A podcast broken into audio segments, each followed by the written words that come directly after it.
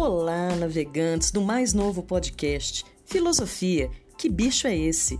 Hoje estou aqui para que possamos entender melhor o considerado pai da filosofia moderna, René Descartes.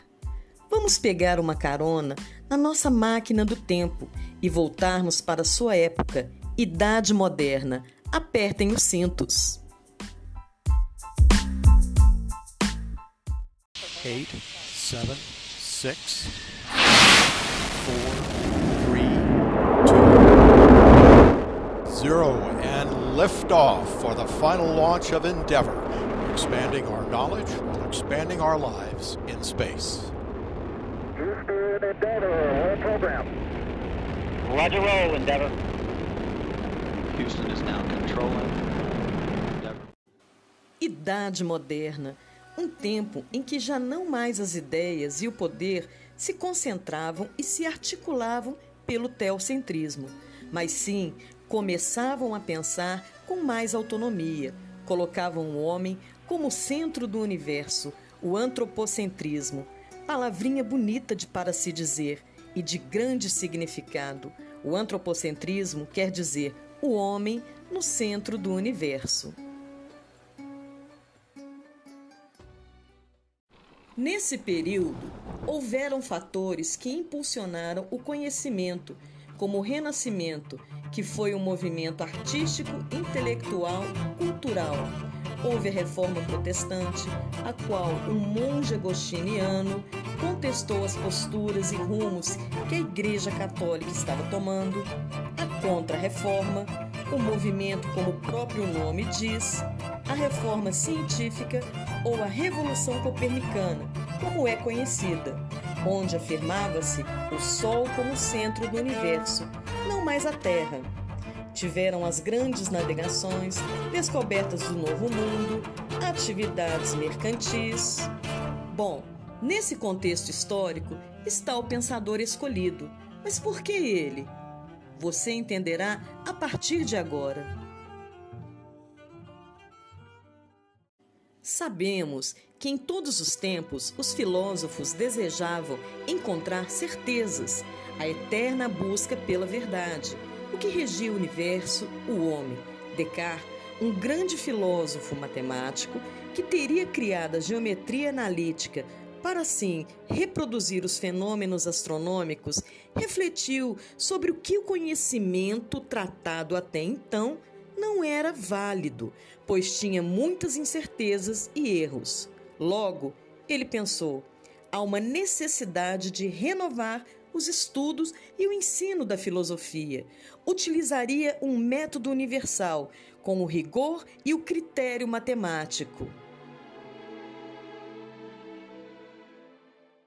Vamos lá. Regras do método. Primeiro, aceitar somente como verdadeiro aquilo que é evidente, com clareza e distinção. Com isso, evita-se o pré-julgamento, devemos investigar a fundo. Segunda regra, a da análise. Cada uma das dificuldades, quantas forem necessárias, nós teremos que dividir. Síntese. Ordenar o raciocínio indo do mais simples ao mais complexo.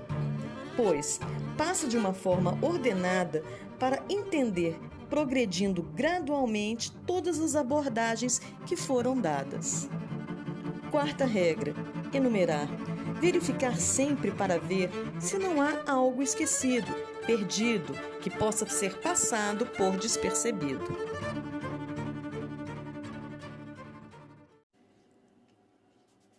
Descartes começou a pensar como assim faria.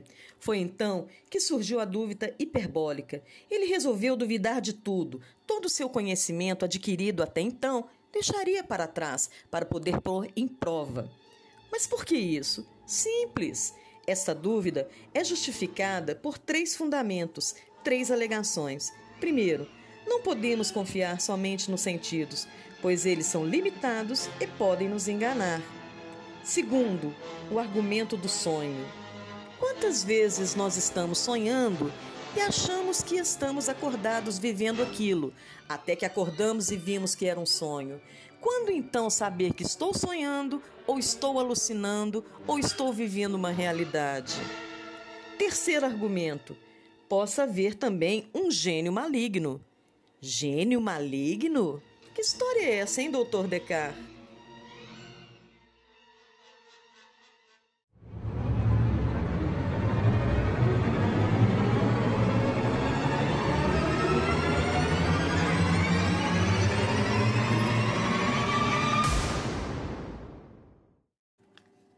Descartes utilizou-se do argumento do gênio maligno como uma forma de demonstrar a questão da dúvida e de que existem coisas que não se pode duvidar.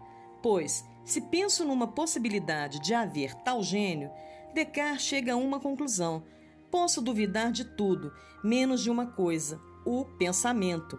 Afinal, duvidar do pensamento é pensar, pois, mesmo se existisse tal gênio, pressupõe que eu esteja pensando nisso. Assim, o pensamento seria o ponto de partida inquestionável. Cogito ergo sum. Penso, logo existo.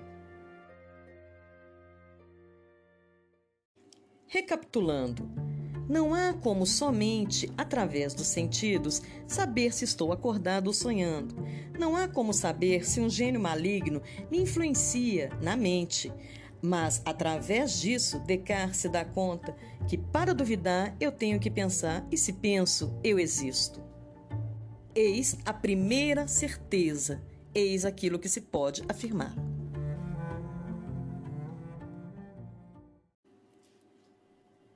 Movido então por seu método, criado em torno de quatro regras, Descartes, com o argumento do sonho e do gênio maligno, percebeu que tal capacidade de pensar tinha algumas ideias que se apresentavam com tanta clareza e tanta nitidez que são formadas por si só. Estas ideias são inatas, isto é, já estão dentro de nós, foram inseridas por alguém perfeito, superior, mas aí que está a questão. Se somos imperfeitos, como temos noções perfeitas dentro de nós? Tais noções como unidades, axiomas matemáticos, perfeição e a própria ideia de Deus. Descartes chega a uma conclusão. Foi colocada por algo superior, isto é, Deus. Se Deus existe, ele é perfeito. Ele jamais enganaria os humanos. Daí parte do pressuposto que ele também jamais ofereceria sentidos enganosos, mas temos que, antes de aceitar, passar pelo crivo das regras. Para Descartes, existem três tipos de ideias.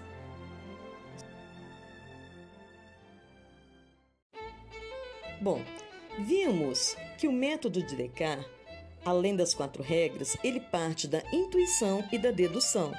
Pois, para Descartes chegar que a ideia de Deus existe e é perfeito, ela é clara e nítida. A partir desta ideia, ele deduziu que Deus, sendo perfeito, não nos enganaria. Então, poderíamos confiar em nossos sentidos. Porém, passando pelo crivo das regras, passando pela razão. Descartes também imagina e pensa, claro, que existem três tipos de ideias: as inatas, que são as naturais, não adquiridas pela experiência, as adventícias, vindas da experiência, estas sujeitas a dúvidas, e as factícias, ou seja, da imaginação. Pessoal, vamos então trabalhar com René Descartes no nosso dia a dia. Vamos transportá-lo para 2020. Vamos perceber que podemos usar tais regras em nosso cotidiano para melhorarmos, diminuir nossos problemas. Primeiro, utilizaremos a regra da evidência e clareza, mas não sem investigar, sem verificar, se ficar claro que não é bom, que há prejuízo, sair fora. Depois, analisarmos cada situação, eliminarmos aquilo que deve e possa ser tirado, ou encontrar soluções, mesmo pequenas, que sejam, já é o primeiro passo. Depois, fazer uma síntese de como estamos e o que fazemos, o que queremos, ver onde estamos errando, gastando nossas energias, até em questões financeiras e emocionais. Vamos enumerar, colocar no papel como método para a nossa vida, nosso futuro, que já se faz no agora. Lembrando que, acima de tudo, cogito ergo sum. Se penso, eu existo. Se eu raciocínio, eu não sou manipulado. Eu investigo, eu tenho e aprendo ideias. Eu não sou um ser que age por puro impulso, como um mero animal sem raciocínio. Eu não sou um mineral que, sem nada de movimento, vive. Vive parado.